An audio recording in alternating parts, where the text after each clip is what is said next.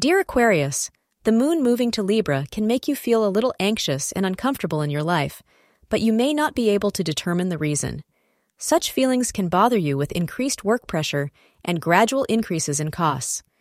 Think of those fears and feelings you're experiencing as small bumps on otherwise smooth roads, say astrologers. Blue is the lucky color of the day.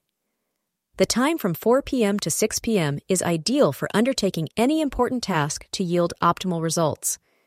Don't get carried away today if someone has caught your eye in the office. It may seem innocent enough in the beginning, but it is very important that you don't jeopardize your professional standing in the office and get into a reckless relationship at this time. Remember, you need this job more than you need your cubicle neighbor making eyes at you.